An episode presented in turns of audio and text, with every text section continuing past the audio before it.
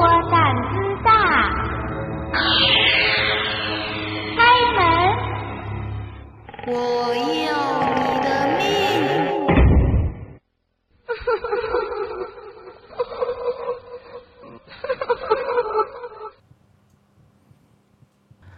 ！Hello，各位鬼友，大家晚上好，欢迎大家收听这一期的夜色镇，我是你们的老朋友镇长。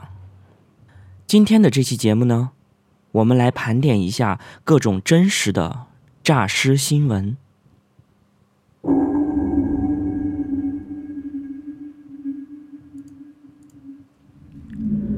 二零零六年十二月，英国北约克郡迪什福斯市。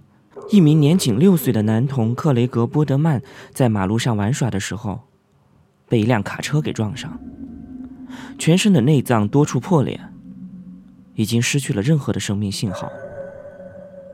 就在医生关掉他的生命支持系统之后，克雷格却打破了零概率，开始自主呼吸起来。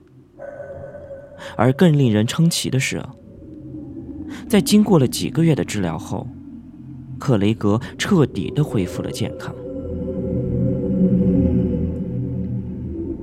二零零七年五月，梁平县殡仪馆火化工梁油平准备火化最后一具尸体的时候，忽然发现黄色的尸袋动了一下。他拉开了尸袋拉链，准备看个究竟。而这个时候，他却发现。一具少女的尸体的胸部仍在上下的起伏，这分明就是还有呼吸。然后他赶紧给领导打了报告，并且拨打了幺二零急救电话。梁平县人民医院内科医生谢崇凡曾经参与了抢救小香，他表示对小香的死而复生也感到很惊奇。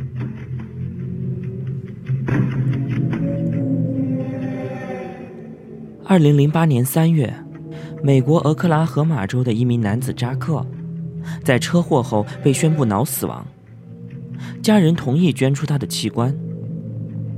然而，就在家人向他的遗体做最后道别的时候，他突然醒转过来，并且逐渐的恢复了健康。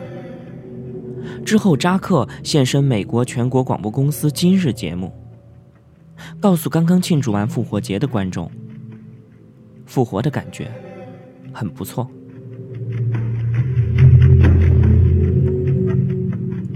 二零一一年六月，俄罗斯女子法吉尔伊因为胸痛在家中跌倒之后，被人送到了医院，医生随即宣布她死亡。然而，让人意想不到的是。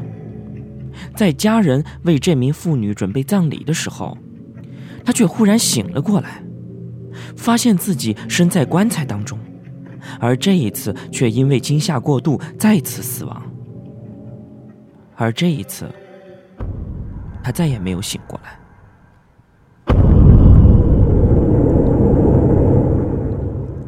二零一二年五月，巴西一名两岁的男童因为肺炎不幸去世。在为其进行葬礼的时候，这名男童又突然从棺材里坐立起来要水喝，之后便又倒了下去。这一次，却再无任何的生命气息。据其父亲称，他们当时都吓坏了，因为小孩奇迹的复活，却没想到他会再一次死去。之后。其家人还将葬礼推迟了一个小时，希望他能够再次醒过来。然而这一次，奇迹却没有再次重演。